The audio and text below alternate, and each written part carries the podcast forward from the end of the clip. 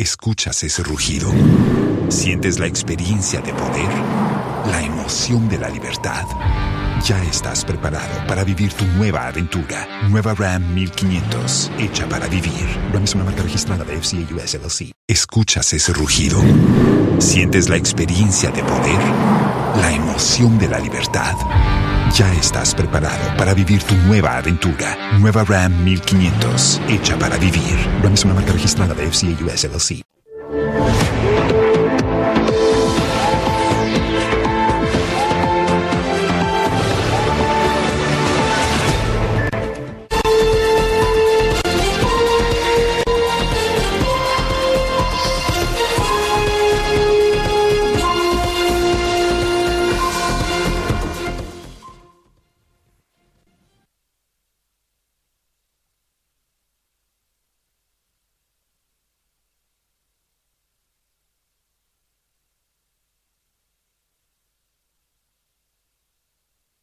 There you're watching the Pulse on the Joy News channel, and it's 6 days to the Joy News National Dialogue on Illegal Mining, which is coming up next Monday. Do make a date. But on the Pulse this afternoon, the Speaker of Parliament is giving a green light for the Trade Minister to lay his legislative instrument restricting the importation of some 22 products, including rice and poultry. We hear from the Minister's office as he strongly defends his decision to impose these restrictions. No, the ministers responsible, particularly Agric. There had been quite a lot of liaison between our ministry and Agric ministry before we came out with this. We thought through. And this afternoon as well, we hear from the Finance Minister, Ken Ofori-Atta, who's wading into the controversial government policy. Also this afternoon, the Trade Advocacy Group is amongst the growing number of individuals and groups opposing the proposal. They'll be on the show sharing their thoughts on this controversial import restriction airline. Also hard drugs taking over Africa with more than half of all marijuana and other drugs being consumed in Ghana and in other West African countries. Marijuana is the most abused illicit drug. And this is no news because it has been so. But one thing that this report has come out with is the diversion of people from incarceration to drug treatment. Hey, that's as we speak to the ECOWAS Drug Prevention and Control Office, which is stepping up moves to clamp down on drug trafficking. And we're also announcing to you that you need to be prepared to pay more to acquire a Ghanaian passport, as the Ministry of Foreign Affairs is beginning engagements on an upward adjustment of this travel document. Also, we are thinking of upgrading our passport from the biometric to the chip embedded. So the chip embedded is going to cost more. And if you continue sitting at the $8, we will continue to have the problems that we are having at the passport office. More from the Ministry of Foreign Affairs and Regional Integration, as we hear the views also of some Ghanaians sharing their thoughts about frustrations and also the cost of acquiring a passport. These and more coming your way here on The Pulse. The Pulse, as always, brought to you by Global Communities, Digni Lu, affordable, safe sanitation. Don't forget that we're on Facebook, YouTube, and at myjoyonline.com. I am blessed to now join you as independent, fearless, and credible. Welcome to The Pulse. We'll give you details after this.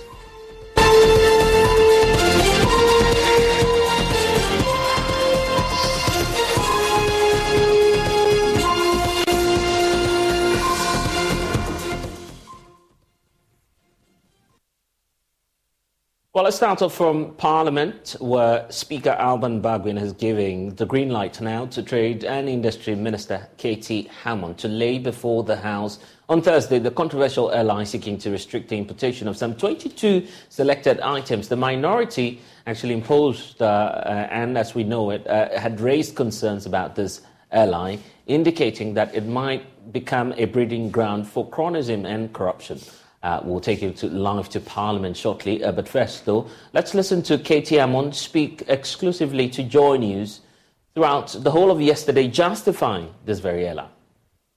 I am not banning. No, restricted. We're restricting, yes. But we're restricting to the extent that we don't create famine in the country. How do you propose to do that? Well, exactly. So you see the committee that has been put together, agri-ministry, ministry, how many of them? You got a copy of this? Ministry, you have the Ministry of Agri, you have the Finance Ministry, you have the GRA, you have... the Food and FDA. Yes. They are all there. Go to the page. They are all there. The associations like AGI. All of them. And so there is this committee that meets and monitors food production in the country. So it's not a simple question of, yes, sitting down one afternoon and determine that you can get a certificate or permit or not. No. The ministries responsible, particularly Agric. There has been quite a lot of liaison between our ministry and Agric ministry before we came out with this. We thought through. If in the end, the committee through the Agric ministry tells us that there's a deficit, the deficit between production and consumption in the country is this much. So this much has to be imported. It will be allowed through. It's as simple as that. So what you're saying is you would allow imports, yes, so far as it doesn't create shortage locally? Absolutely. And of course, so far as also doesn't flood the system. So to the extent that there will be starvation in the country, we would ensure that the right quantity is allowed into the country. What we would not do, and repeatedly I'm making this point, is to simply get up and arbitrarily suggest that, well, we restricted the import of this, we have restricted. You might well say that the word restriction is a misnomer, and you might be right in saying that, because it doesn't seem to me that right from the word go, we're going to restrict to the extent that you may be tempted to equate a restriction to banning, but that won't be entirely accurate. We will be restricting, not in the context of banning, but restricting in the context of keeping an eye on it and making sure that at the same time the production at home is beginning to match our consumption. At a point when there is equilibrium somewhere, then the system will be looking at whether there's a need to continue with the importation. Well, the trade minister also added that minority stabbed him in the back because he consulted the caucus before proceeding to raise the proposed ally on the floor. The point is? My point is this. It was on the strength of this that I proceeded to lay the document the day after. But we've heard the minority leader say that they oppose. That's what I call duplicity. This is the committee that I was compelled, contrary to the demands of the regulations, demands of the Constitution and the standing orders, to go before, to explain myself. And this is the report to the minority leadership. And then they come back to tell me that, well, they don't know about it and whatever. This was on the 22nd of November. This is the 22nd. On Friday, yes, was there another meeting where further proposals were made? So following this, wasn't any other with the committee. The committee following this was done. Expert, they done their work. So the leadership of the minority side, they kind of in a whispering conversation said that, well, I can't tell you everything. We are colleagues, you know. So a lot of things that you get upset when, in the end of the day, you think they're stabbing you in the back, and then you get. Have you been stabbed in the back? I think so. How? I think. You can understand from what I've just been speaking. So the minority of stabbed you in the back. Yes, particularly based on what I've just read to you. I mean, I wasn't going to go anywhere before any pre-laid committee, because I've made a point. It's not mandated by any constitution. Subsequent to this, on Friday morning, I understand there was another meeting. But there wasn't a meeting with a committee. Okay. It was a meeting among the leadership. My leader, H.N. Sabunsu, took it up on himself to have a discussion with the minority leadership and a few of them. They called me behind the lobbies, the division, the division when we go through this. And, what is it that we can do? What is it? Make proposition. What is it? I am bound to lay this thing. We take you now to Parliament. Kweku Asante is monitoring the developments ever since this whole controversy started. And Kweku, of course, the question as to the Speaker, was he really clear what the constitutional provisions were? And why is he now allowing the ally to be laid on the floor? Tell us more. Blessed, the speaker's argument is that the constitution allows ministers to lay instruments in parliament. What the constitution says that if parliament does not like the ally, they can by 2/3 majority annul that CI. And so once the CI or ally or any instrument clearly goes by the dictates of the constitution and does not infringe on the parent law, that Parliament cannot do anything in terms of restricting its laying. And so as we speak, what the Speaker has directed is that there should be another meeting between K.T. Hammond and the Subsidiary Legislation Committee to incorporate all the amendments that have been made to cross the T's and dot the I's and make sure that it's in conformity with the Parent Act and also with the Constitution of Ghana. Once that is done, there is nothing that stops the minister from laying that on the floor. That has been the argument of the speaker. And so he in fact said that should be laid tomorrow. It was the majority leader who got up and said because of a few issues, they believe they want to do it on Thursday. And the speaker said, okay, if you want to do it on Thursday, then so be it. And so the speaker's argument goes with what K.T. Hammond has always been making. And if you look at the Constitution, as Minister of State, he is clothed with the constitutional powers to put forth this legislative instrument, this proposed regulation, to regulate the importation of the restricted goods that he has put in this LI, and nothing can stop him. Once it is laid on Thursday, in 16 days, it will become law. If you look at from now to when Parliament is expected to go on break on the 22nd of December, that would not be enough day for the 16 days. And so we would expect that Parliament would have to now sit maybe 1 or 2 or 3 Saturdays, or even some days, to be able to get the 21 days for this LI to mature into law before Parliament goes on break in December. I see. And now K.T. Hammond has been asked to also meet the Subsidiary Legislation Committee. What will happen there, knowing that, of course, this LI was almost being laid on the floor? So this meeting with the Subsidiary Legislation Committee is to go through the records, the proposed amendments that have been made by the majority leader himself, as well as leadership on the minority side, make sure that it finds expression in the legislative instruments which will be laid on the floor on Thursday. I see. And in terms of... The minority leader had an interview with the deputy leader. The deputy minority leader, Nana Pukwui, who is promising that their side don't want to have anything to do with this ally, and they are going to oppose it every step of the way. The only challenge is they do not have the numbers. When it comes down to a vote, 2/3 majority to vote to approve this, the minority, that is just about half of all MPs. They will need at least half of the majority MPs to join them to make up 2/3 Parliament to annul this ally, and they are not likely to get it. So far, we haven't heard from the majority MPs individually as whether they support this or not. This has become such a battle between the minority as a bloc and K.T. Hammond, as well as the leadership of the majority. But it's not clear if the minority will get any votes, if it comes down to it, from the majority to annul this ally. So once we get this ally laid on Thursday, and Parliament is able to get 16 days, the expectation is that this will mature into law and it will come into effect. Despite the opposition of Ruta and several key stakeholders who say this is complete bad law, which must not be made to stand. I see. The Kweku Asante there, we know that there have also been some amendments. Of course, the Trade Minister, K.T. Hammond, says you could seek redress in court if the minister, for instance, under this ally, turns down your request to import a product. I want us to listen to that aspects of the conversation, just to bring into sharp focus, the context about corruption and what the minority has been saying about cronyism. The minister has been responding.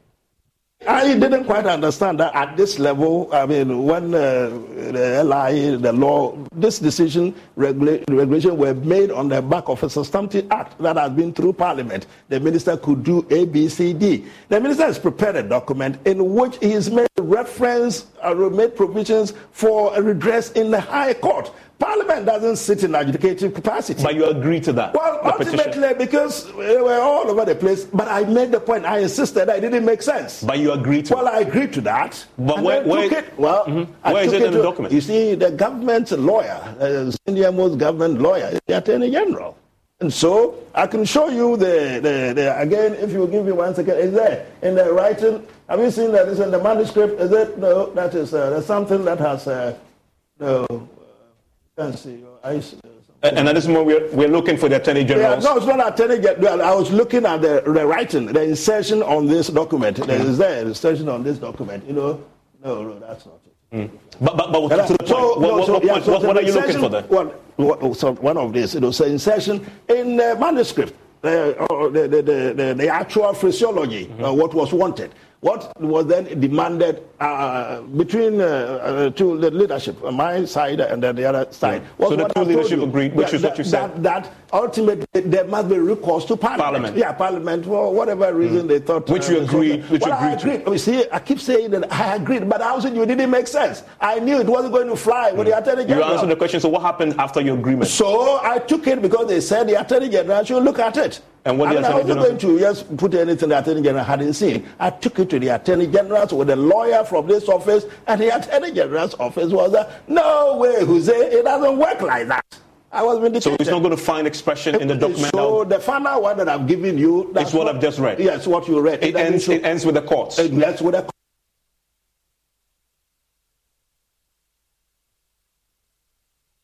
As we know it, some interest groups are challenging this airline, as we know it. One of them is the Traders Advocacy Group Ghana, and Nana Pukwui is the General Secretary of the group, joining us in studio. Sir, thank you for spending some time with us. So there's a leeway now for the Minister to go ahead and to lay this before Parliament. That will definitely mean that you'd have to, one way or the other, brace for this policy change. What else is left to you in terms of options? Thank you for having us here this afternoon. In fact, it's quite unfortunate that the minister is rushing. There is no need to rush into this, because to push this through LI means a lot of difficulties for the ruling government. We are not saying that we don't need it. We need it, but the timing is wrong. We would have wished that a lot of engagement is done for common understanding achieved before this airline, could put through. But it's as if there is a hidden agenda the minister is pushing. But we are urging him to slow down, else it is going to push them off power. As for that one, we can assure them. Because he is saying per yesterday's interview that your colleague conducted, that all proper, arrangement is put in place for the LI to be put, to push through. But if you come to the grounds, we are not seeing it like that. It isn't happening. And even the formation of the committee that he has formed is completely wrong, because how can you put an industry player like AGI, who have over the years a long-standing opposing imports into the country, on such committee? All that we are saying is a collective technical people should form the committee. People who can easily give the minister... You're doubting the competence of the AGI now? Is that what you're doing? No. They are game players, all right? They are also into production and so forth and so on. This is for imports. So you don't need them there. That's why I'm asking the question. You doubt their competency, or you are not, seeing eye to eye with them, a reason for which you want them simply off the committee?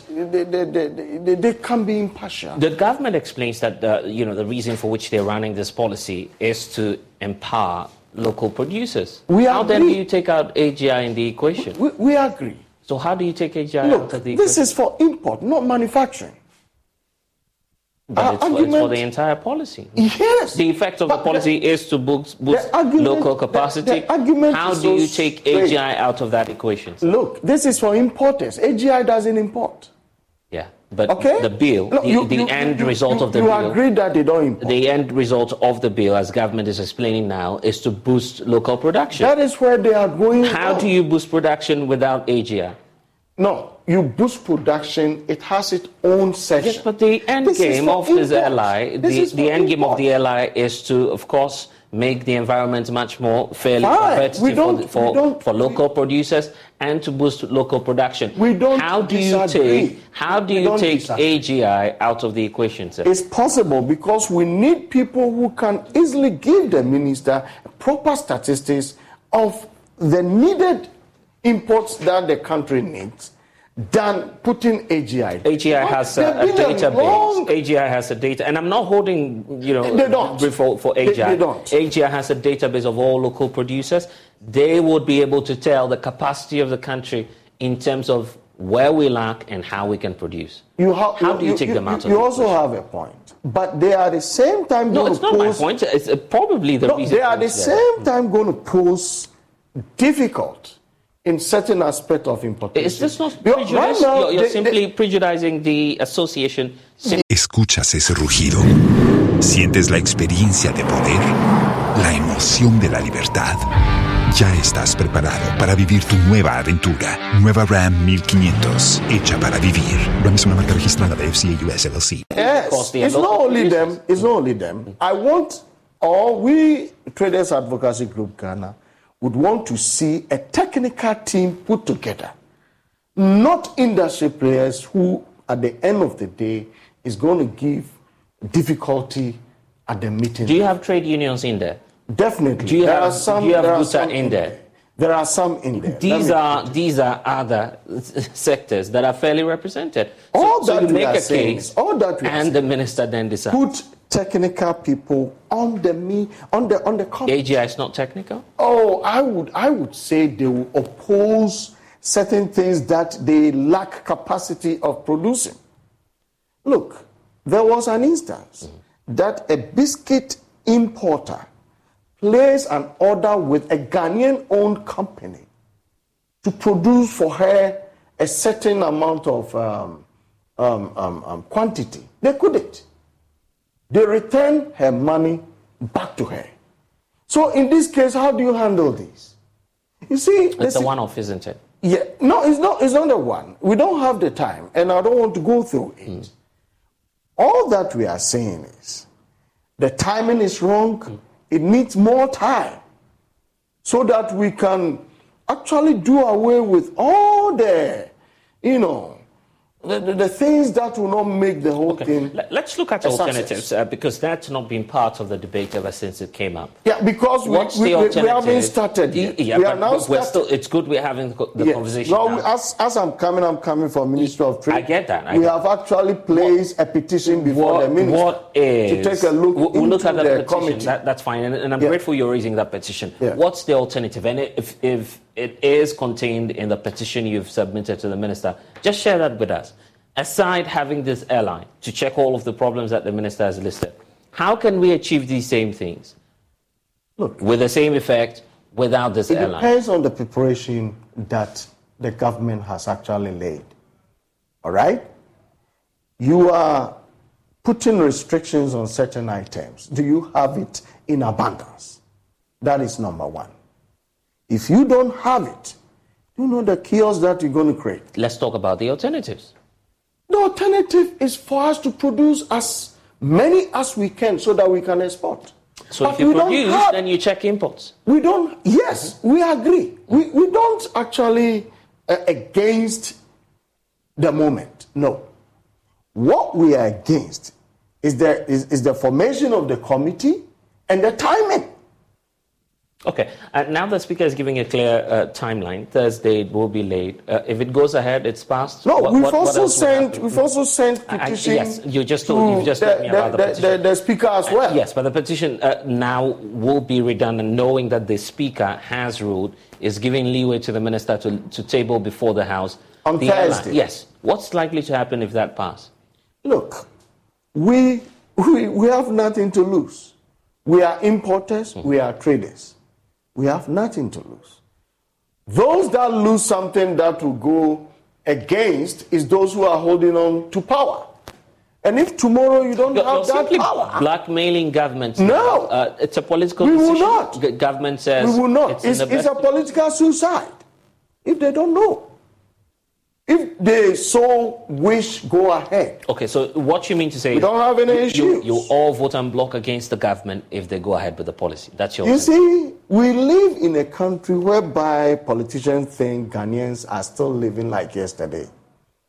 Ghanaians are well abreast with the situation on the ground now more than ever. So anything they are doing today will have the ripple effect tomorrow. So if they are not looking at their shoulders, they should start looking. I see. Yes. Did you engage the trade minister? And what's been the feedback? In fact, he himself did not engage anybody. He was just, yesterday you saw it, he was just... But he read a message. You know, put out evidence of engagement with his colleagues in Parliament. It's a complete lie. You're not a member of Parliament, are you? No, it's a complete lie. You're not a member of Parliament. The man should be up and down. I know his kind. Yeah, but we can't. I mean, just to be fair to him, you bulldoze his way. Yeah, but just to be fair, because he's very, very intelligent. We're not there in Parliament. He's put out his evidence. The minority has not disputed that. You know what? You should pray that this ally go through, because those who are against the ally, we are many. Including the MPs, timing. Including MPs? I'm telling you, the timing is very wrong. We are not completely rejecting the ally. It's a very good thing for the country. But please, it's like the what do you call it? The mobile phone, it has a name. The ones that when you send money, you know, the mobile phone, something that came to being, you know. Look at how it has ended. Yeah, the e-levy. The e-levy. This is going to happen to this, and this one is catastrophic for the government. Yeah, why are you worried about the government? That should be their business. They are the ones in power. They take the decision. I am. Are you a member of the MPP? No. Are you worried? I am worried because they are doing wrong things at the same time at the wrong times. That is what this government seeks to achieve. You see, if there is a new government, I'm happy. You understand? Maybe that new government could remove this and make sure proper structures are placed before Ghanaians, before, you know. So what's your membership like?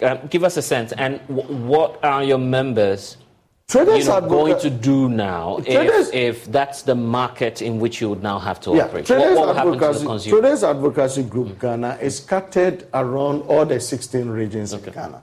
We are the first group of traders that have been able to put all traders on a database. I see.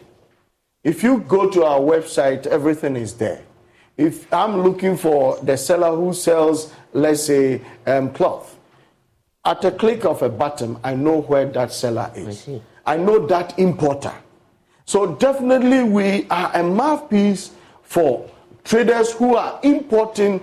And if you ask Asaki Awingobit, the Importers and Exporters Association of Ghana, he will tell you, we are the most well-arranged organization in the country. And if you are about to do something of this sort and you don't consult and you just go ahead and do it, at the end of the day, it doesn't bring the effect that you are looking for. So that will be the whole situation. But let's see on Thursday how it plays. But we are anticipating a very serious trouble in a bit of getting this thing through. Okay, let's look at your next line of action. To what extent do you intensify this? Oh, for us, we can't do much because you can't fight government on the day. You understand? Right. But we also have our way of getting our traders, you know, aligned with certain things that at the end of the day to be detrimental to those who are going to buy our items that we bring from outside. Yes. Okay, we'll have to end it here, but of course we'll wait to see what the outcome will be. Any final message to government? Perhaps the minority has been calling on the president to intervene. All that we are saying is that take your time, don't rush into it. Take the e-levy situation as a case study and make sure that at the end of the day, everyone is on board and we understand the concept that you are bringing.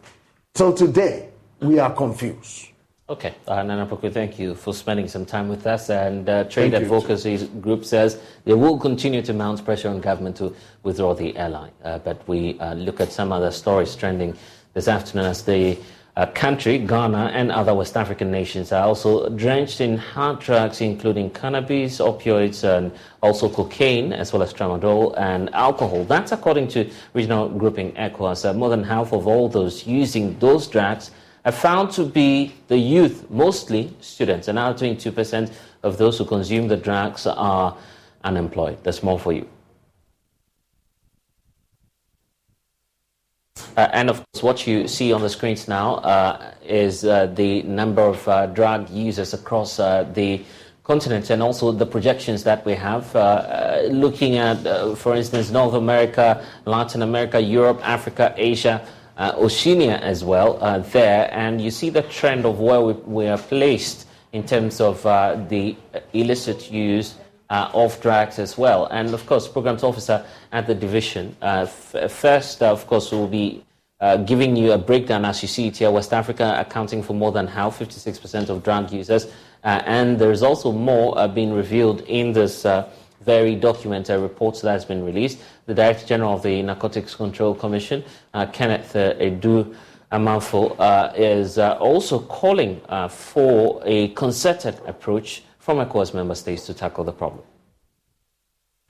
It is incumbent upon us all to utilize this knowledge to enhance our preventive measures, strengthen law enforcement, and implement targeted interventions to address the root causes of drug-related issues. Ghana appreciates and understands the enormous national security challenges posed by illicit drug trafficking on its nationals and that of member states. Ghana will therefore continue to work closely with other member states in protecting our borders, citizens, and more importantly, our youth, who are our human capital. I would like to take this opportunity to urge everyone in West Africa, and by extension the African continent, to take the issue of illicit drug abuse and its related vices very seriously. As partners in addressing the global drug addiction problem, this occasion will also serve to encourage member states to routinely report on their country's drug situation as required by the ECOWAS Regional Drug Action Plan. As the report seeks to highlight the most recent estimates and trends in drug abuse and drug supply, as well as trafficking in substandard, spurious, falsified, and counterfeit medical products in West Africa, I will urge member states to put policies in place to build, strengthen, and redefine the operations of all national drug law enforcement agencies to carry out their mandate effectively and impartially. I would like to reiterate that Ghana, through the Narcotics Control Commission, is committed to all relevant conventions and regulations aimed at combating the illicit drug use and trafficking.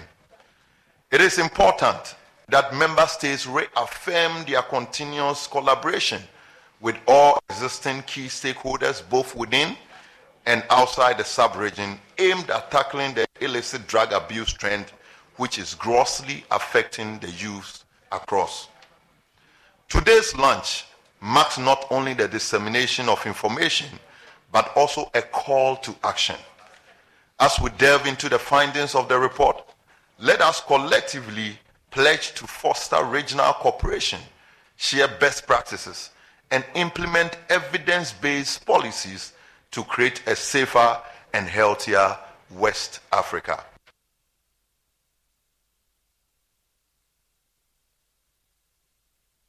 And now the Ministry of Foreign Affairs and Regional Integration is making a case for an upward adjustment of price for passport applications. The ministry argues that the cost of travel documents has been heavily subsidized. Hence, the inability of government and the passport office to invest in other areas of service delivery. Currently, a citizen pays an average of some $8 for an ordinary passport as compared to the second least paying country in the West Africa sub-region, which is Liberia, paying an average cost of $40. Deputy Foreign Affairs Minister Ampratum Sapon says engagement will soon begin in Parliament to push for price adjustments, and has also been touching on some of the reforms targeted at improving service delivery. Until we get, as he mentioned, the full complement of the equipment, the computers and the giant printers, will continue to have problems. No 2 weeks. Until we are ready to invest, we will continue to have problems.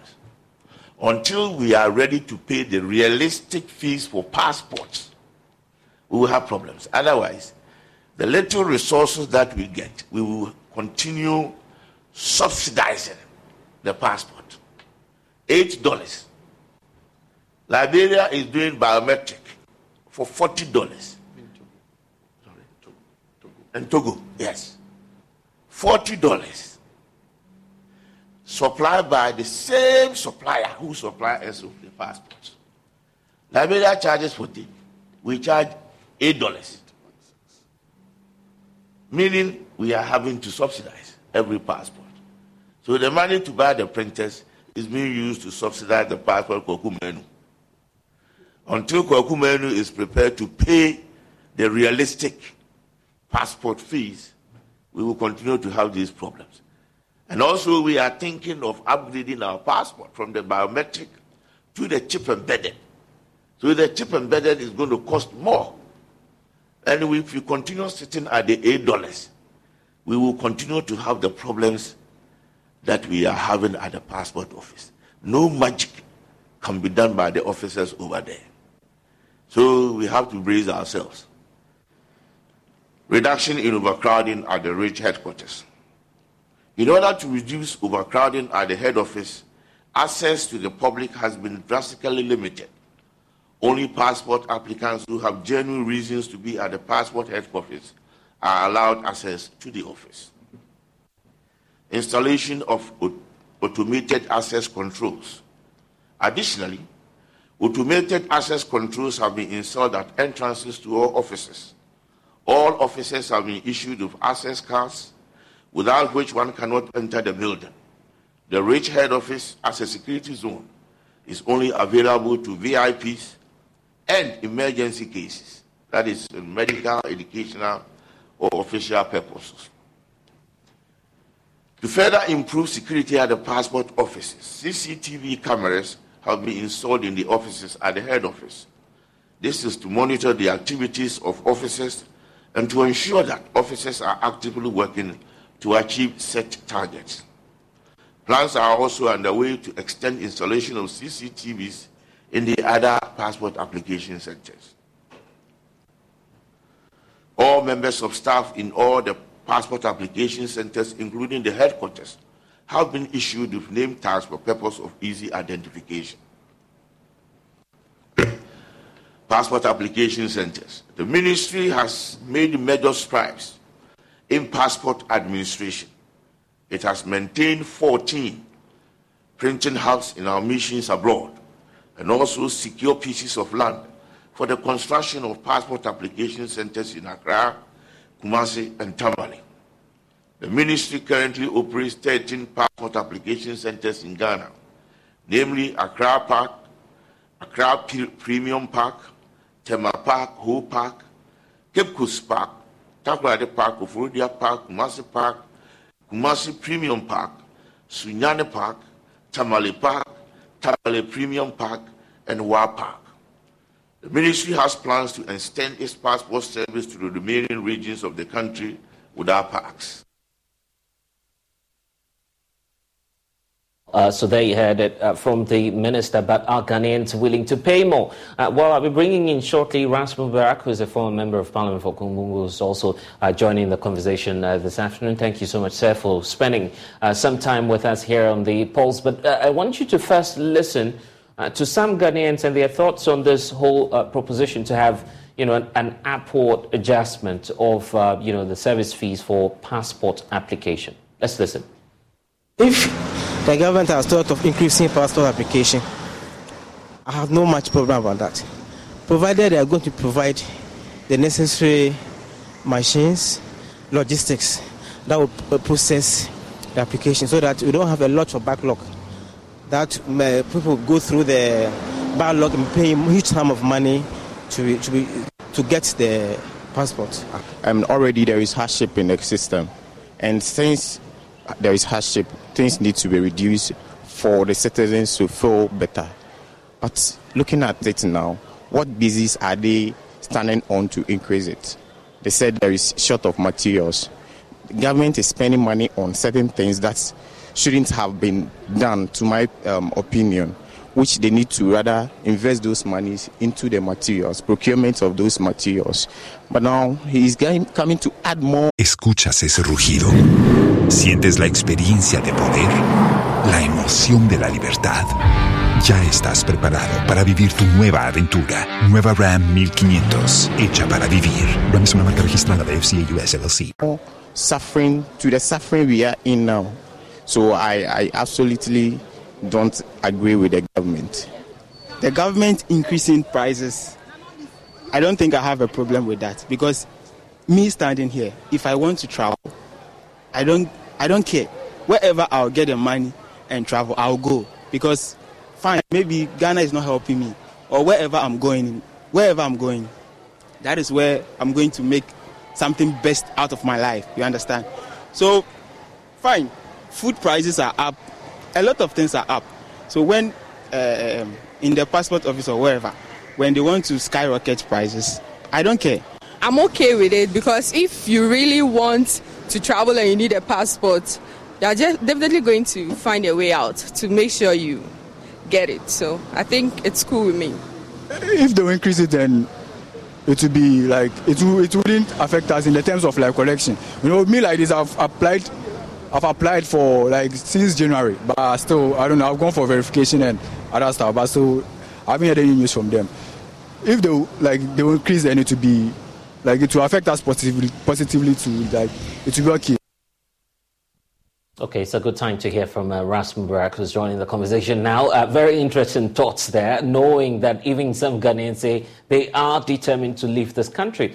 Initially, of course, and this is not the aim of government, but some experts feel that this would also check the high level of migration, worker migration that we're experiencing in the country. But people are simply determined to go in for the passports. First of all, what's your thoughts on this high demand for this travel document? Well, I mean, there are serious challenges in the country, for which reason, you know, people are desperate, you know, to leave the shores of the country because they feel a great sense of hopelessness. You know, we have rising cost of living, rising youth employment, you know, or unemployment in the country. And this accounts for, you know, people's desperation to leave the country. But if you have a situation like that, obviously there should be creative ways of, you know, solving some of these challenges that have been brought on, you know, as a result of government's own failings. First of all, being a citizen of a country should come with some set of benefits. I mean, I heard the deputy minister argue that Liberia pays more. And indeed, I've looked at the numbers for not just West Africa, but for East Africa. If you look at Kenya, for instance, they are paying about $40 for passport, whereas we are paying about $10 for a passport. But as I said, there should be benefits that come with being a citizen of a country. We are not Liberia. Ghana has more resources, you know, than Liberia. And so you can't compare yourself, you know, with all of your resources to a country that does not have half of the resources that you have. I see. But when you look at, but when you, I'm sorry for cutting through, but when you look at the kind of service delivery we're getting, possibly the challenge should be coming from the highly subsidized cost, isn't it? I would come to the service delivery. Mm. I mean, I know officers of the Ministry of Foreign Affairs are working tirelessly, especially those in the passport office, you know, under strenuous circumstances. I know for a fact that the Ministry of Foreign Affairs is one of the underfunded, you know, ministries, if you look at the budgets and the sort of things that they do compared with other ministries around the world, you know. But at a time when, you know, the country is bankrupt, we need to be very, very creative. There are a lot of government houses across the country, you know, district assemblies. I don't see why government, the Ministry of Foreign Affairs, should be seeking resources to build newer passport centers when, you know, they could leverage on available facilities, you know, in places like the regional administrations, the district offices. And the view would be to reducing the pressure and stress on Accra. This is not rocket science. If you go to some of the most advanced countries, it can be in your county, you know, or in your borough, and apply for a passport, you know, and you don't have to go to a regional center to get a passport. So there are district offices up and down the country, and the time has come for us to be creative under these circumstances that we are facing. Okay, let's look at the possibility of what an average Ghanaian can take at this time, because the reality is, and I'm glad you're also acceding to that, that we have a highly subsidized cost as compared to East Africa and even here in the West Africa SAMP region. So how much can an average Ghanaian take now in terms of a possible upward adjustment? Because the conversations will start soon in Parliament. Well, I mean, look, we are approaching Christmas, and soon after Christmas, kids will be back in school.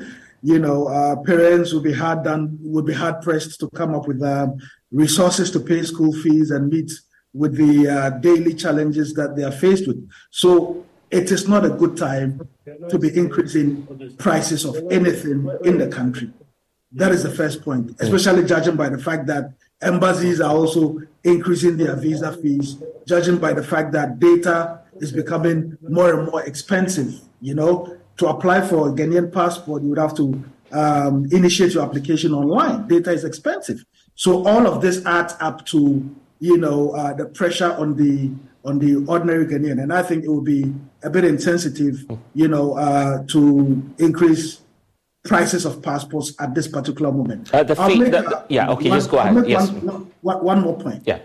Now, there are 13 passport centers in the country. Averagely, they do about 300 passports per day, right? Now, this brings us to the talk about a 24-hour economy.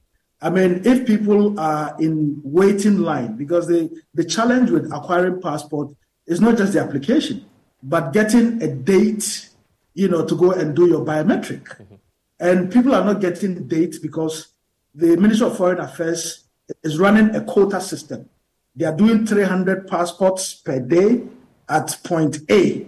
So once they reach 300 passports per day, they don't do, you know, anything beyond that.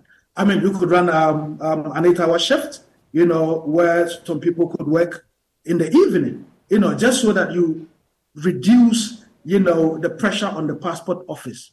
But all of this pressure from ordinary Ghanaians to acquire passports and travel has come about as a result of increasing cost of living in the country, and that's a reality. Mm. The concerns about the high levels of migration we're seeing, especially health worker migration in the last few days, the feeling is this could also be a tool to check that. We're not saying that's the intention of the ministry, but it might be an opportune time to increase the cost, lower the demand, and we have some more brains working in this country. Is that far-fetched? They haven't said that, you know, and if that is the reason... Yeah, they won't say that. They would never say that. No one would ever say that. Put that out in the public. But I would expect that...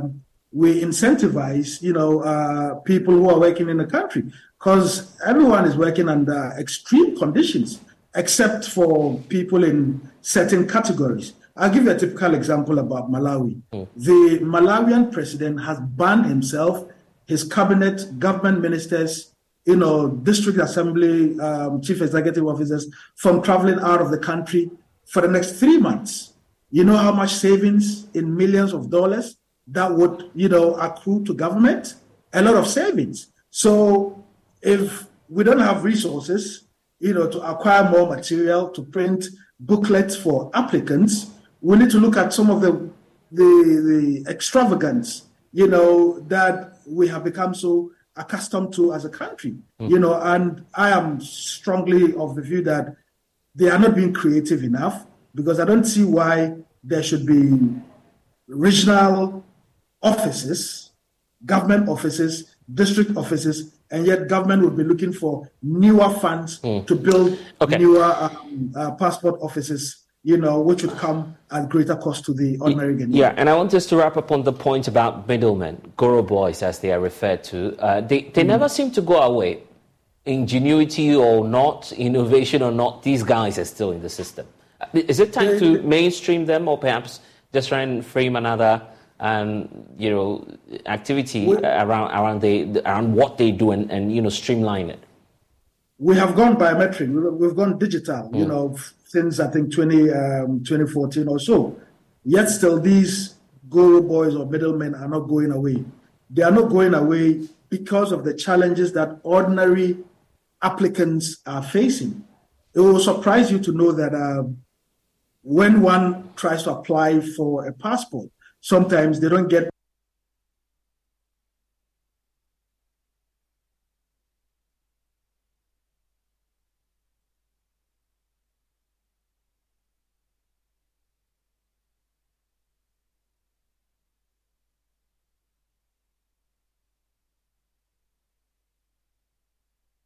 who may have, pressing needs to travel, either for study, either for business or some other important reasons.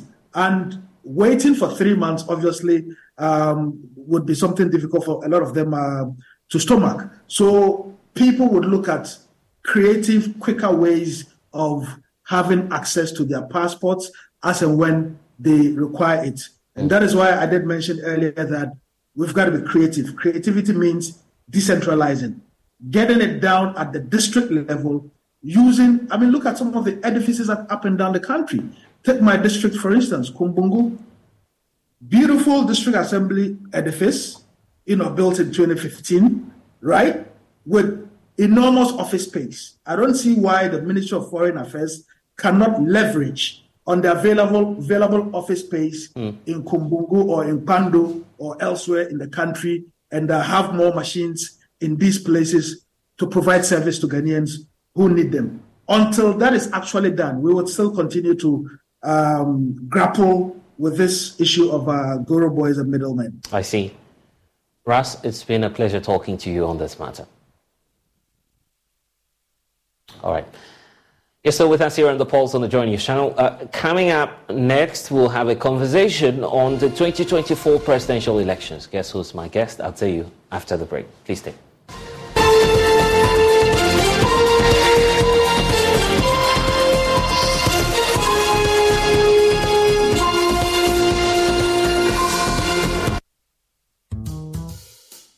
Smile, Look lively, okay? Smile, smile.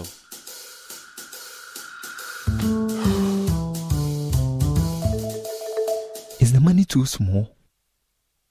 A bad stomach ruins your day. Don't let it. Take Gastron, your most effective antacid, for the relief of symptoms of peptic ulcer, heartburn, gas pain, flatulence, and indigestion. Hey guys, what are you waiting for? Let's go, let's go. Mwah. Can you bring down the smiles more? Gastron, effective relief from stomach discomfort. Manufactured and distributed by NS Chemist Limited. This advertisement has been vetted and approved by the... Every day, people have money emergencies. Mom, I need my school fees. Emergency. Mommy, chop money. Emergency. Emergency. Emergency. Catch it. I'm your rent. Emergency. Now, there's a new emergency number in town. More money, more money. Dial star 770 hash for all your money emergencies and chop life. Dial star 770 hash for money emergencies and get easy and quick access to your money.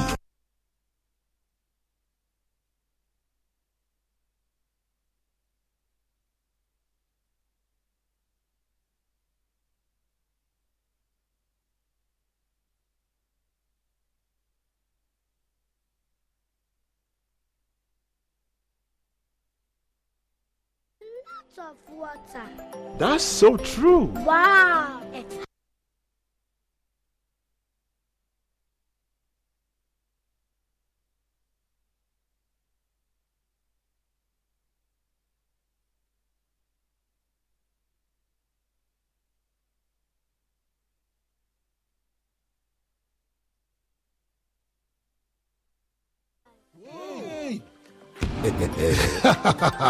Syntex was the first to introduce double layer tanks in Ghana. Syntex again was the first to introduce white inner layers in Ghana. Syntex gives you the biggest warranty, 7 years. No matter your water needs, Syntex is the answer.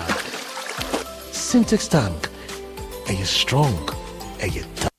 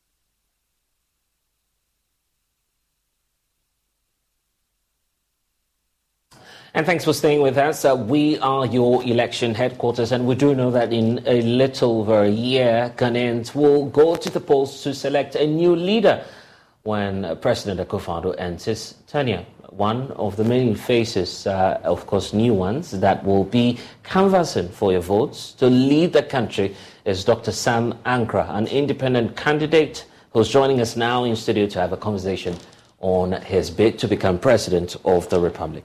Dr. Ankrah, thank you for spending some time with us here on The Pulse. Thank you for having me. Pleasure. It's such a pleasure to be speaking to you. And I know that it's been a very busy year for you and a busy week as well. But let's start off with how your campaign has been faring so far, because ever since you announced, you've been hitting the ground running, and many are wondering, what's the end game? Well, thanks for asking. The campaign has really picked up tremendous support. Ghanaians are beginning to understand the need for an alternative. Prior to me jumping on the board to be an independent candidate, as you could see, it wasn't a fashionable thing.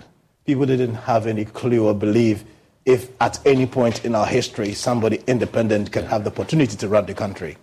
But gradually, people are picking up the understanding of why there's a need for us to have an independent candidate devoid of any political color or symbols, but bringing the best brains in the country on the table to think and plan and build this nation, which is so badly needed.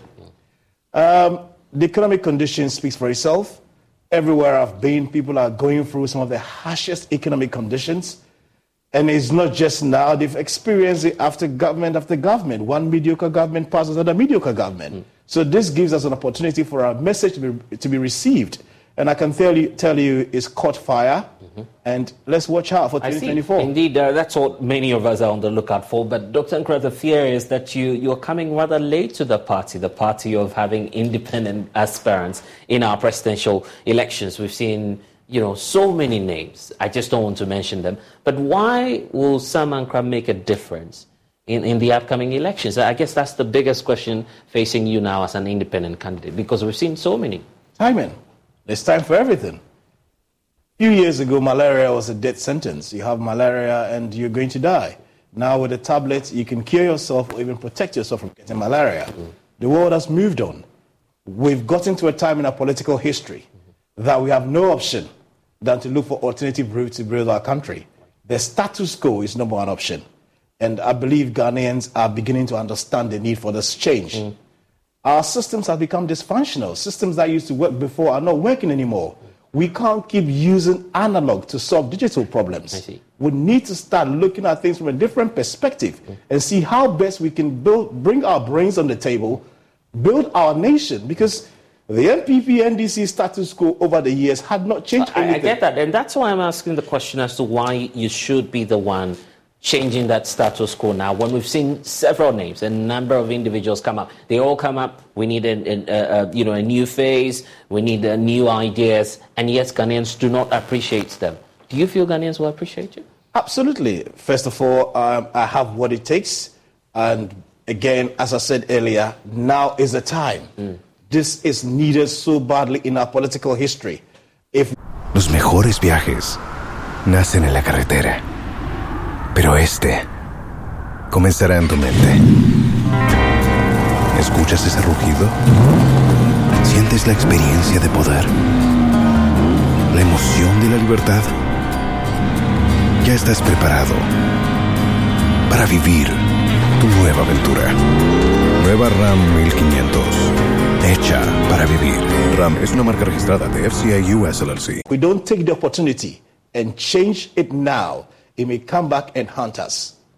As painful as it may be, we need to take this decision, look for an alternative, as we get Sam Ankrah and the team of experts into the helm of affairs. Let's correct things, let's break down the system, let's rebuild and put structures that would work and stand the test of time. Okay, you're giving the Republic of Ghana as a private entity now, you are the MD. Where would you start the change from? We need radical reforms. This is no more 2% growth, 3% growth. We need radical reforms with a number of young people coming unemployed, both from the universities and those that are not in education. It's frightening. This is not the time to be sitting down and looking at, let's change this policy. There's no cost. But where will you start? Number one. Sam Ankrah has a vision for Ghana. Where will you start? Number one, Sam Ankrah administration, we would not export any raw material. The worst case scenario, semi-processed. We need to create jobs. We need to create value. I made I think I spoke to you about what happened in Norway after the Second World War. A country of fishermen and farmers. They had nothing. It was a poor country until they found oil. Right. Similar to what Ghana has. Now Norway is not just exporting the product. They're exporting the technology. Everywhere in the world where you go to the oil fields, the experts on these fields are Norwegian. Because it started from a leader that was transformative and see beyond. They told the Americans and the British and all the experts that, hey, we are not going to allow you to take the resources and give us royalties or free carried interest as what others are doing. We want you to trade and develop our people. Let's take care of our resources. Let us 100% wholly own it. And then we will pay you from the proceeds. And that decision has radically changed our country. Saudi Arabia has done the same. Ghana has been mining gold before colonial days. If a Ghanaian geologist signs on a competence report and he put on a stock exchange in London anywhere, they will throw it away in the bin. We have not trained any experts. We have not benefited from anywhere. Even where the gold is mined, look at the state of these places. No roads, no infrastructure, no drinking water. Look, we've got to be serious. So what would you do, practically speaking, to change that? So I'm saying 100% ownership of our natural resources. That's almost like nationalizing the mines. It's not an idea we would welcome in a day and age where we're just a minute part of the global trade chain. So we have the asset. It's going to be difficult for us as a country to do that. We have the asset and we have the operating company. Mm-hmm. With the operating company, everybody else can buy into the big corporations, can buy into the operating company. But the asset is wholly 100% owned by Ghanaians. The operating company, but they get a contrast. I'm sorry, Dr. Ankrah, the data would not back you now. Our mines heavily controlled by foreign companies. Do you intend to expropriate all of this? No, I mean, those that had gone. We can't go back and change the law. So but obviously there are new opportunities coming. We just found lithium, and again, we've just thrown it away. 13% free carried interest, 10% royalties, the same old colonial agreement. It's all gone now. How do we deal with the problem? There are a lot more. I mean, if you look at the Ghanaian mob, luckily we're blessed. So we need to look at the remaining resources, cover it like as much with our precious life, and protect it for our Ghanaians for now, and also for the generations coming after us. Right. So 100% ownership of natural resources, no raw materials get out of the ports of this country. I mean, can you imagine? You go out there in the bush, cut timber, put it in trails, destroy roads you've invested millions into, ship it abroad, import it back at 3,000% increase in price. I mean, come on, look, let's be serious. Let's start thinking as a nation for ourselves. Let's start creating opportunities. Let's be selfless and leave something for the generations to come. We are borrowing and mortgaging their future. Why are we not creating something for them? So it's about time we cut off all those things and start looking and making sure that Ghanaian assets benefit Ghanaians. Again, look at the vast lands around us. Arable lands, fertile lands. You drink, you take an orange, you leave the seed there, it germinates the next day. Plantain everywhere, it's uprooted. The fertile is great, it's so rich. And yet, we are importing onions, tomatoes. Come on, let's get into heavy mechanized farming. And again, I have a blueprint for that. We're going to get into heavy mechanized farming, feed ourselves and feed our neighbors. Look, see how...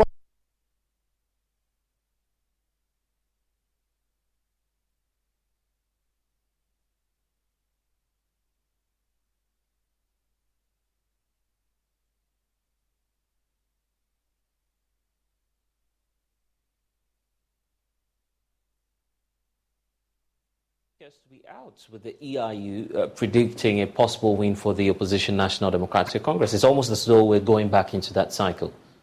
Well, you can't beat the NDC now, you agree? I'm beating the NDC hands down. Look, I've also done the polling. Again, some of these things I don't want to start talking about it. I don't believe in them. I have been at the length and breadth of this nation.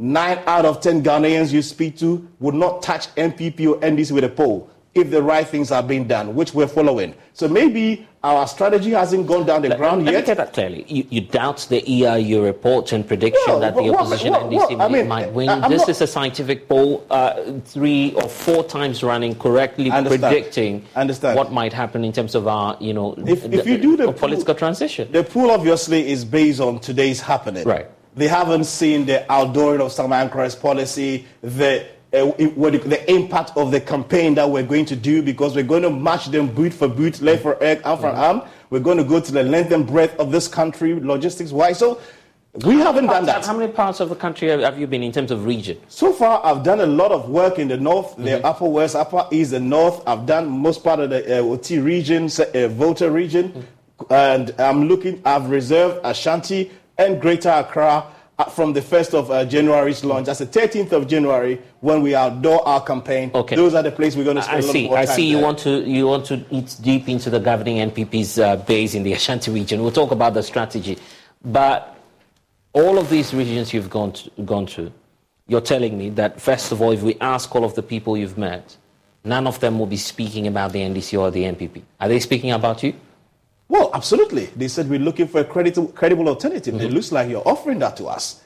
Look, by what measure, really? Well, let me come in there. Old lady said something very, very sad and very touching as well to me when I was in the Damango area. She said, "Young man, I appreciate you taking the effort to come to this part of the world to campaign to us, but we haven't seen what policies have done for us over the years. You see that water there? The wildlife comes and drink from it. The horses drink from it, the elephants, and the same water we're drinking. And since time immemorial, having government after government, this hasn't changed. Are you saying you can change this for us? As sad as the story was, these are the happenings around our nation. The last 30 years or 60 years of independence had not changed the lifestyle of Ghanaians. How long are we going to sit back and watch and keep doing the same old thing? Einstein says it so smartly years ago, generations ago. He's only an insane person that keeps doing the same old stuff and expecting a change. Unfortunately, we keep doing that, voting for, you know, in the same patterns as we've done since the fourth democratic dispensation. If we're to give a percentage in terms of projections that you're making for yourself, what's the target that you're seeking to upset this year's elections with? To be honest with you, the report that we have, and again, I've got to be very blunt and transparent about it, we're looking to get about 35% for the first round. And then maybe when we go on the second round, getting all the smaller parties to join us, we can cross the line of 51%. But again, a lot can change, depending on what efforts and work that we put into. And we're being very aggressive, and we're taking this serious, and we are going to the wire. Okay, the space you find yourself in now, you are an independent candidate, almost as though you're pushing for a new force or a third force. We are the third. That conversation has come up. We are the alternative.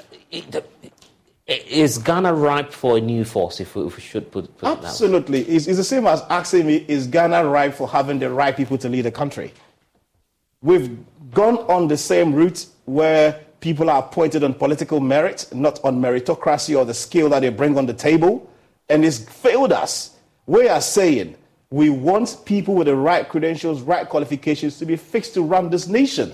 We can't afford to be doing political squabbles where I win and I bring my cabal to just come and run around, don't have the know-how, just do things and feed themselves and their families and then leave the government. That's not what we need. We need people who are selfless, people who have the requisite skills, and people who have the ability to do this. And we are saying we are using Ghana as a whole pool of resources and talent, both home and abroad, to recruit and bring them on the ground to come and help build this nation, which is so badly needed. You're not the only one, you agree, championing this agenda of having a new force. You issued a statement a couple of days ago pointing out your own reservations about a separate campaign also championing this cause of a new force. And we've seen the billboards all over town.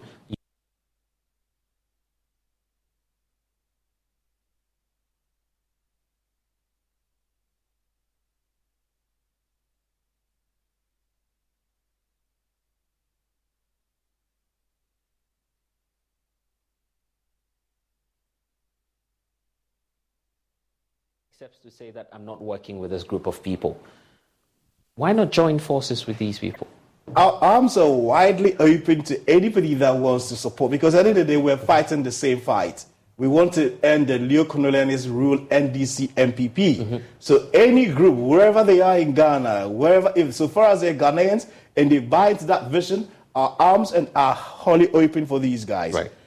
The only issue I had was, again, people did not understand the symbolism of the mask. I wasn't trying to bring down somebody's campaign. No. All I'm saying is, at this point in our country, where Ghanaians are going through some of the harshest conditions as a result of masked promises, there's no masked promises going forward. Oh, so you agree to using the images, the graphic images of the men wearing the mask and promising there'll be a new force. I buy into. I said there's no mask promises. Politicians should be able to be bold enough to come to the populace and say the conditions are not favorable. The situation is not the best for us. However, if we are able to buy the bullet and do ABC, it will yield us to this, rather than flavoring stories and coming with a mask covering their faces, political facades. Political corner, so to speak. This is not accepted in our politics. Okay, so you were using that for a campaign messaging, if we're to get that clearly. Yes. So you're using someone else's idea? No, at all. I mean, that's someone's intellectual property. They're sending out a message asking for Ghanaians to join the new force, and then Dr. Sam Ankrah comes, appears from nowhere, quote unquote steals this mask. Listen, you use the mask for 5 minutes and then you take it off and say, I'm the one. I never used the mask. First of all, I never wore the mask and take it off. Let's get that out. But listen, we've sat in this country and seen different things. I have seen NDC billboards where they are pushing the elephant into the bush. I have seen MPP's billboards where they use the horn of the elephant to pull down the umbrella. It's called political comedy. It's accepted. It's very ethical and moral right in everywhere we go. So this is the beauty of democracy. We should be able to do that because at the end of the day, it's accepting views and opinions of everybody. The fact that you are working with me to achieve a goal doesn't mean everything that you do is 100% perfect. I see. Do you know the one behind this mask? No, I'm not. So when you, of course, showed up, everyone believed you. So we take it as though that you are the one really behind the mask? No, I'm not the one behind the mask. So how can do we trust you now? Trust me 100%, I am not the man behind the mask. Did you receive a call, perhaps, from the force? And you know, what was the kind of reception you had from, you know, the originators of that? Honestly speaking, I have not received any call from any force, and these are unseen faces. These are hidden hands. I mean, in fact, the new force supposedly being advertised, not even the registered entity in anywhere in this country. So clearly, it's unseen hands. You've checked that already? I mean, I do that all the time. Yes. Oh, I see. So the new force is not registered. Well, as far as I'm concerned, yeah, we haven't seen anywhere. So the graphic imagery we see, you do not have any idea who might be behind it. Absolutely not. And again, the mask is an African mask. It belongs to the Benin community in Nigeria. That's the mask. Really? And again, it's it's AI generated. It's on a stockpile on the internet. Everybody can go there and access it. So there's no exclusivity. There's nothing at all to it. So anybody cannot lay claim on that as far as that is concerned. But in any event, we're not fighting anybody. We want to end the status quo. We're telling Ghanaians that a status quo is no more an option. Well, NDC, MPP can't take this country to prosperity because of our style of politics. That this new force is not happy with what you're doing. They've issued a statement. I believe you've read the statement calling you out and, you know, portraying you in a light that some would say is unprecedented. A president should not be going in for another person's manifesto. Exactly. But then again, like I said, I've explained to you But you've seen the statement. I've seen the statement. They've written to you also. Nobody has written to me. Somebody sat in a corner, wrote, who is this? I don't know. Right. Wrote something and then put on the internet just to defame me. Obviously, because you now feel defamed? Well, I mean, the content of it. But when I came out and I did my press release as well to counter that, again, nobody has responded. So let's wait and see who now unveil himself to be behind the mask. Then we can take them on that letter they released. Well, we can't believe them too. Well, you can't believe them. I don't know. But like I said, let's see who comes behind it. Are you interested in joining this new force? Some say you like the movement, you like the sort of suspense. We're building a newest force. But if you want to join a new force, why not meet the leadership? At least we've seen a face communicating on behalf of this. I have continuously said to you, there's no face behind this mask, this billboards. Nobody is taking ownership, so who would you talk to? And that's why you went in for it? No, not necessarily that. I went on it, whether there was or there wasn't, we could have done what we did anyway. That's irrelevant. You're going to do it regardless? Of course, yes, regardless. But what I'm saying is, we're building a coalition of all these small forces. We've had an agreement, the Ghana First Coalition. We're talking to different groups to all come together so that collectively we have the strength to... And it's interesting that if you like the new force, you haven't reached out to them yet.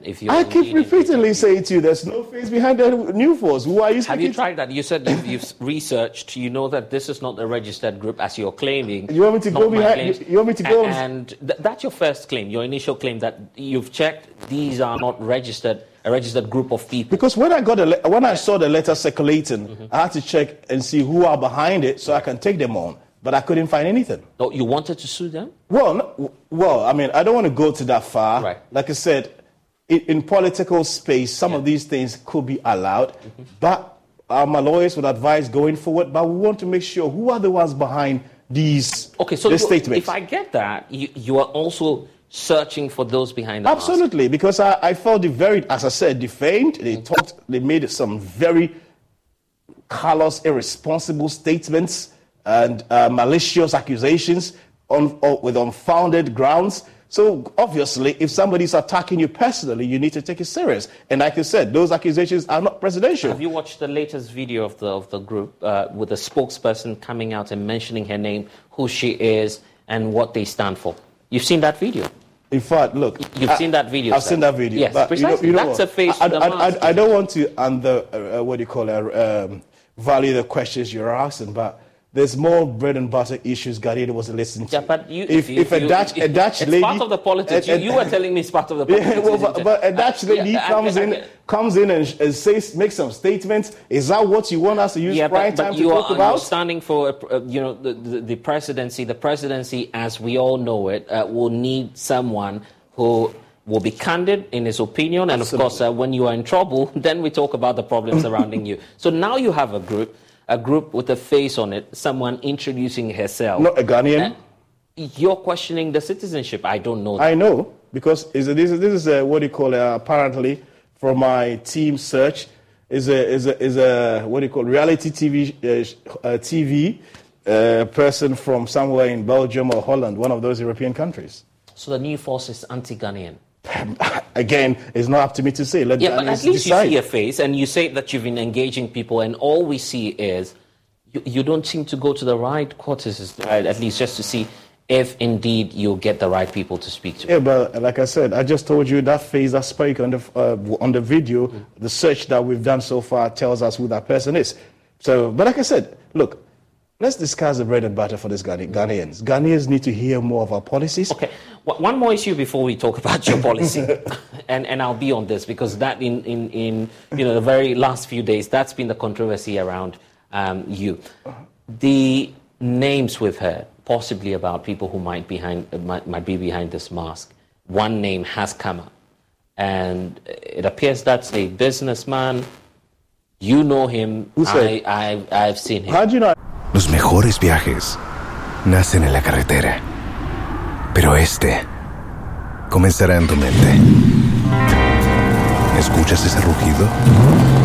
¿Sientes la experiencia de poder? ¿La emoción de la libertad? Ya estás preparado para vivir tu nueva aventura. Nueva Ram 1500. Hecha para vivir. Ram es una marca registrada de FCA US LLC. Know him. You know him too well, Dr. Ankrah. How do you not know him too well? And these names that I don't know anyone. And these names that we've heard, of course. Are we going to sit here and speculate about some mask? Really? Yeah, but you've heard the businessman's name, right? I haven't heard this businessman who owns a very notable infrastructure. I don't know any businessman on Osu or Oxford Street. No, I don't have no clue. This is a man whose name has come up a number of times. You've heard about the rumors too. Listen, I am saying Ghanaians need somebody who has the capability, the expertise, the skill, the know-how, the history, the track record. To be able to run this nation. And sources say this gentleman is not happy with you, and you know that too. Well, then he should tell me directly. I haven't, like I said, I've repeated. Yeah, but you've heard all of these things, and that's why I haven't heard anything. You are telling me, I'm hearing for the very first time about. You're a very well-informed person. No. I'm hearing for the very first time that there is a gentleman somewhere who claims ownership. But you heard that too, Doctor. But if the gentleman claims ownership, and I think. That gentleman probably would know me too. So the best thing is... Yeah, but you know him too well too. Take the call and call Sam Ankrah. And you, Sam Ankrah. You don't hide on unseen, unseen faces and send press releases on the internet. I have shown myself. I said, it's me here. So anybody else out there thinks they are the one behind the mask. Unveil yourself and talk to Sam Ankrah. Dr. Ankrah, before we move on, you want Cheddar to call you. Is that what you expect? Who is Cheddar? Okay, I see. You don't know him. Well, that's what you're telling us. Yeah. Okay, I see. Let's talk about your policies now, but he'll get back on that, I'm sure. Let's talk about policies now. What do you intend to do in the first few days of taking up the role as president of the republic, if indeed you're giving the opportunity? We've seen the 24-hour economy by some political parties. Some others are promising digitization. What's going to be big on the table for you? For me, government size. Government size is huge. We need to save money. A lot of our waste goes through the government side. Corruption is basically at the peak of where it is because of the size of government. UK, a country of 65 million, has only 300,000 people in the government payroll. Ghana, a country of over just about 31 million, has over 1 million people on payroll. We have government institutions, state enterprises that are lying idle and yet fill the people who are paid monthly. We go to the capital markets, borrow money, and come and use it to pay recurrent expenditures, including salaries. Come on. Let's be serious here. Government size needs to be halved to be able to create the kind of prosperity that we have. But in doing so, we make room for the private sector to be able to absorb it. We have to offload most of these SOEs that are sitting idle into the private sector. So it's going to be a private sector-driven economy that Sam Ankrah will be looking to promote. 24-hour economy, I'm sure you've heard about that policy plan. You've been in business for a long time. You know how these things work. Do we really need policy to drive it? Well, look, 24-hour economy on the surface, fantastic idea. Like many other policies that this country has projected or proposed. However, the implementation, how are we going to execute this? We live in a country where even in Accra, the portions and the splashes of areas, we don't even have 24-hour water. It rains and our lights go off. Our distribution lines are dead. The small wind blows, the lights goes off. We don't have 24-hour power or energy. Daytime, they are robbing people on our streets. People are wearing masks to rob petrol stations on daytime. Now you're using the mask again.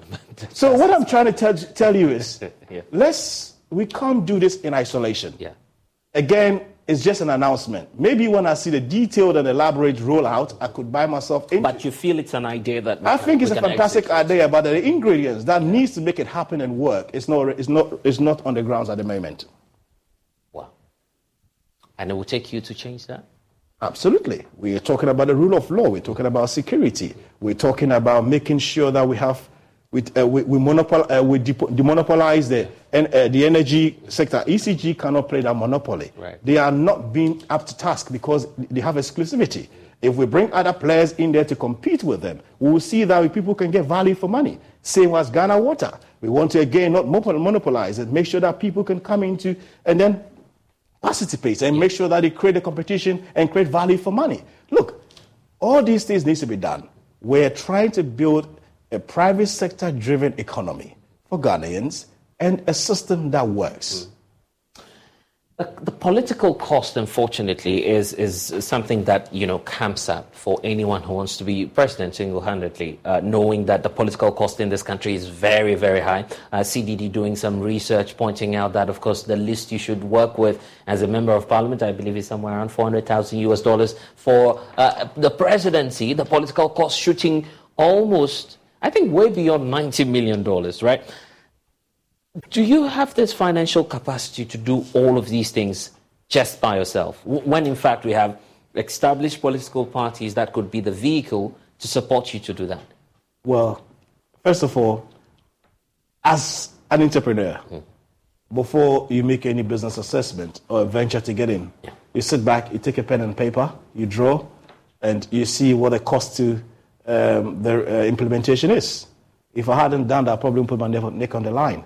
Then you look at the source of funding. If you don't have that, you don't have a business. So all these things have been heavily looked into, and that is why I can sit in front of you here today and say I'm contesting for the 2024 elections. What's the source of your funding? Very critical point. Private individuals, interested people that want to correct the state of affairs of this country. Again, we're going to, as we go along, we're going to have an opportunity for any Ghanaian that buys into our vision to put the money where their mouth is. There are going to be different schemes of raising money, but we're 100% certain we'll be well covered to be able to compete. And it's also one of the fears for independent candidates that in that case, you find people placing their bets on you because they fund you, they get some kickbacks after you win. That's exactly what we're fighting against, where before even people come into power, they are encumbered. They've put themselves into situations where when they come, they have to do certain things to other people to be able to float. We're not doing that. We're saying we're bringing unencumbered money, free of any encumbrances, come, free hand, make decisions that would benefit and prosper Ghanaians. I see. If you're running the elections, you're going to come up against individuals who are considered as very experienced, politically speaking, because this will be your first attempt at the presidency. We've seen former President John Dramani Mahama do this over and over again. The vice president, at least, even if it's not contested for presidential elections, has been a running mate before, which makes you the new kid on the block. What's your assessment of, the chances you hold against this individual? Starting, for instance, with the vice president. He's still in power, seventh vice president, controls quite a lot of influence. Then you have the former president to deal with and any other candidate that will join the race. I'm driving a Ferrari, and they are driving broken cars. The vehicles they are using are all broken. They've shown you over the years. Ghanaians have seen over the period, NDC, MPP cannot change their circumstances. So that makes me far ahead of them in the race. These two individuals? Absolutely. NDC, MPP, I mean, come on. Look at what we're going through. Do you think real people that haven't this real experience will look back and vote for an MPP party? And people haven't forgotten what Mahama took us through. So these are people that have issues. So I'm saying they are driving broken cars. I'm driving a Ferrari, and I'm well ahead of them. I see. Interesting points you're raising. The aspect about some of the happenings now, policy measures that government is considering, the imports restriction and regulation has come up. I was just speaking to some of the business groups a while ago, raising concerns about the policy itself. Do you feel that this is the right time to do this at all? Perhaps is there any alternative that you've been thinking through on this? I think, to be honest with you, it's a fantastic policy, but the timing is wrong. It has to be phased out. See, you need to have room to grade it out before eventually coming to stay. And I think to others' current conditions, economic situations that we're facing, to bring such a policy and want to place it right there is a challenge. I see. One more thing on the 2024 elections, just before we wrap up, Dr. Ankrah, the candidates you have. If Dr. Sam Ankrah does not get a nod, you don't get to win the 2024 elections. Who else do you feel should be president? Dr. Sam Ankrah. I see. No one else. Dr. Sam Ankrah. You have other options? Multi-party democracy? Dr. Sam Ankrah. I see. That shows how much he believes in himself. And, of course, that's Dr. Sam Ankrah speaking to us. Any final message to our viewers and those who are watching us now? Well, I'll just say I would like to ask my fellow Ghanaians to take time and understand the reason why someone like me would put himself on the altar of sacrifice. I probably had no need even to get into politics. I would have better off stayed in my private life and enjoy my life on their own. But it gets to a point where somebody has to leave for others. And I believe it's fall on us as a generation to leave for the next generation. And that is why I have put myself on the line, sacrificed myself, all the luxury and the things that I would have enjoyed to be in this frame of affairs. I would want Ghanaians to look at us seriously, understand the policies that we intend, the radical policies that we intend to bring into the country to change our country once and for all, and create an empire or create something worth for everybody else and not the few. And being your election headquarters, Dr. Sam Ankrah will definitely be back here in studio. This is just a precursor to many of the conversations that we'll be having. But the battle lines, as we know it, are now drawn for the much-anticipated parliamentary primaries in the often constituencies of the governing New Patriotic Party. One seat to look out for is the Lédzokuku area in the Greater Accra region. It's been an unpredictable seat since its inception and swing between two major political parties. Samuel Mbura of our political desk and our reports. Lédzokuku constituency remains a seat to look out for because it does not keep an occupant for too long. Dr. Bernard Okoboy managed to break the eight for the MPP but succumbed to defeat in 2020 against the NDC. He is once again considered a frontrunner in the upcoming race.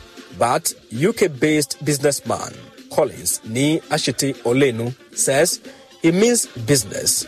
He has renounced his UK citizenship to join the race, insisting that the party's 2020 defeat in the constituency was avoidable. That defeat in 2020 was not something that any sympathizer of the MPP had hoped for in Lédzokuku. But unfortunately, it happened that way.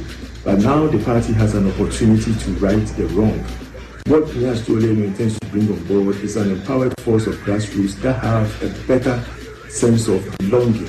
And I believe that is what is very, very vital to win the party the seat.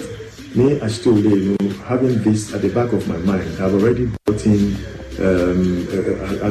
in, a great wealth of initiatives, which was in fact driven by my vision that I have in that I have put together in the phrase "new face."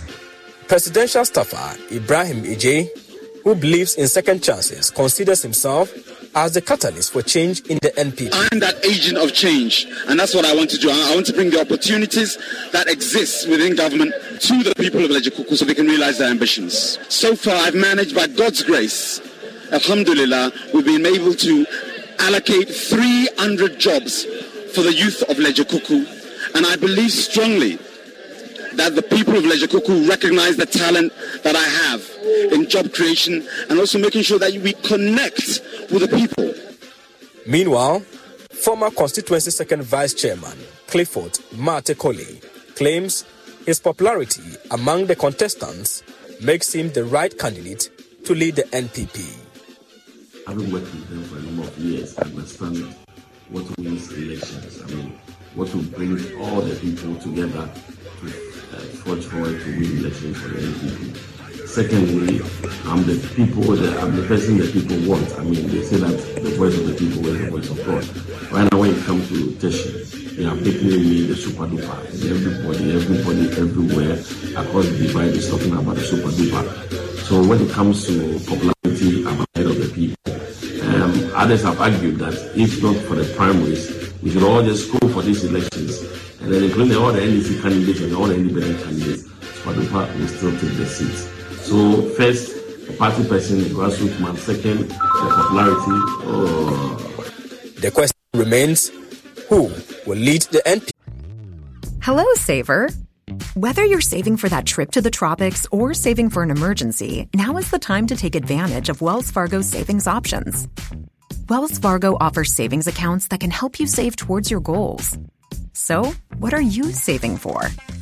Visit a Wells Fargo branch or wellsfargo.com/save to open a savings account today. Wells Fargo Bank, N.A., member FDIC. In the 2024 general election, in one of Ghana's most populated constituencies, delegates at the time have all the answers. From Lédzokuku constituency here in Accra, Samuel Mbura, Joy News.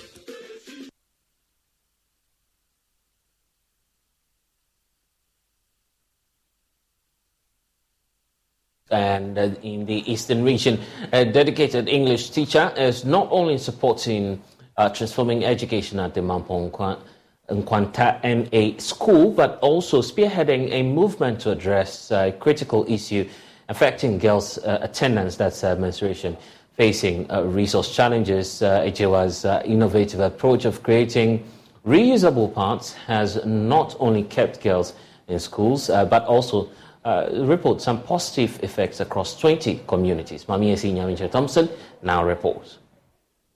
In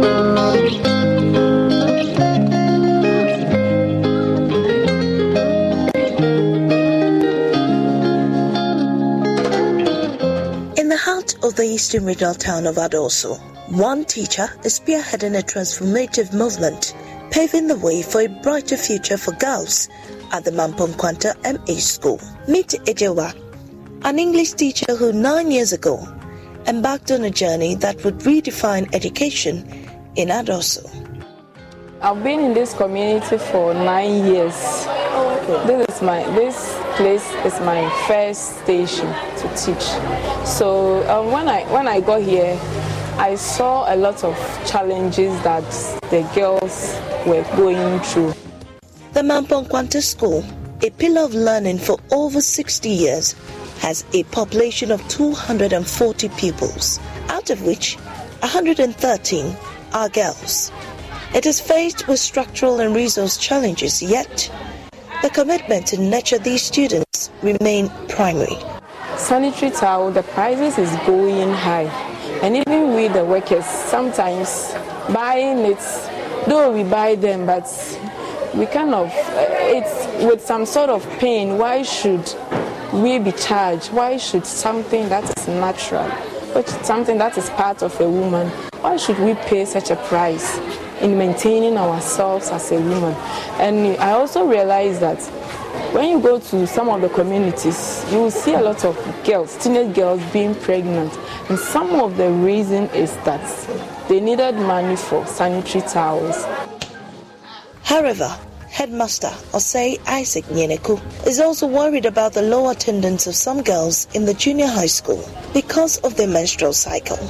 Sometimes you go to the classroom, especially at the junior high level, you see that most of the girls aren't in school. You'll be asking why. Some of them tell you they have finding pains, in their abdominal pains and the rest. But close observation reveals that some of them lack a lot of things. That is why they are not able to come to school. Many of the schoolgirls were getting pregnant in the bid to get sanitary pads. Because they couldn't afford it monthly, others resorted to odd jobs and missing school in the process. Pascaline's mother, Iwachi Sala, in the school, is worried about the situation. Sanitary pads here are quite expensive and there's nothing we can do about it.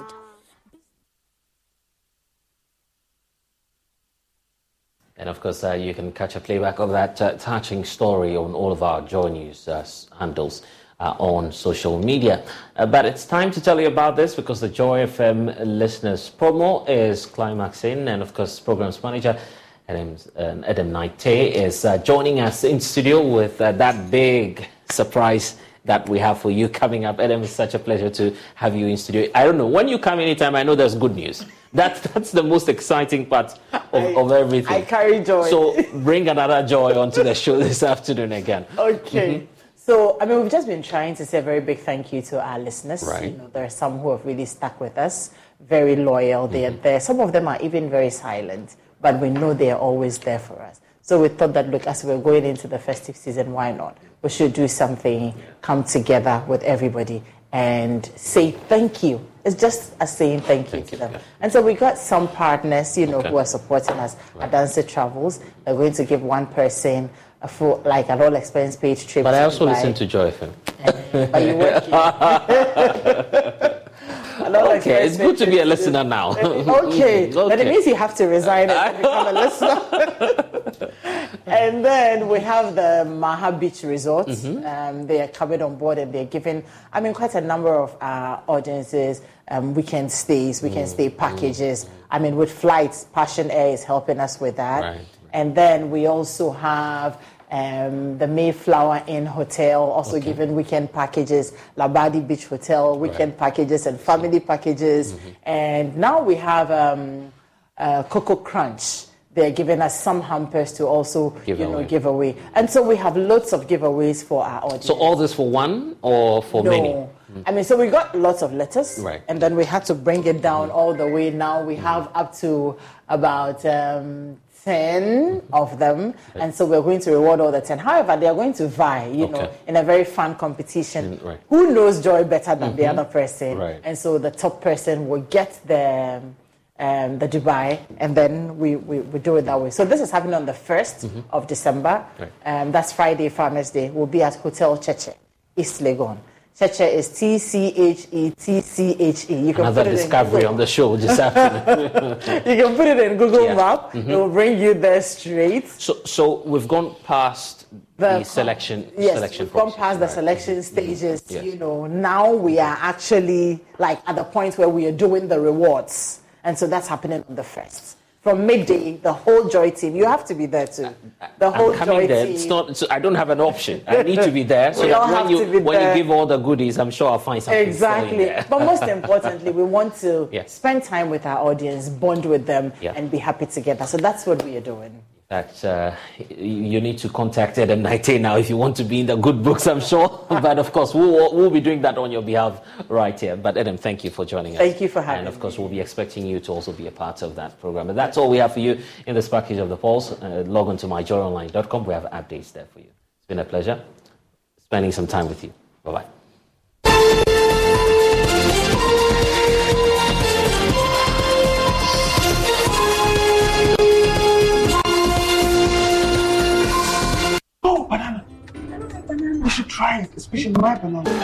Los mejores viajes nacen en la carretera, pero este comenzará en tu mente. ¿Escuchas ese rugido? ¿Sientes la experiencia de poder? ¿La emoción de la libertad? Ya estás preparado para vivir tu nueva aventura. Nueva Ram 1500. Hecha para vivir. Ram es una marca registrada de FCA US LLC.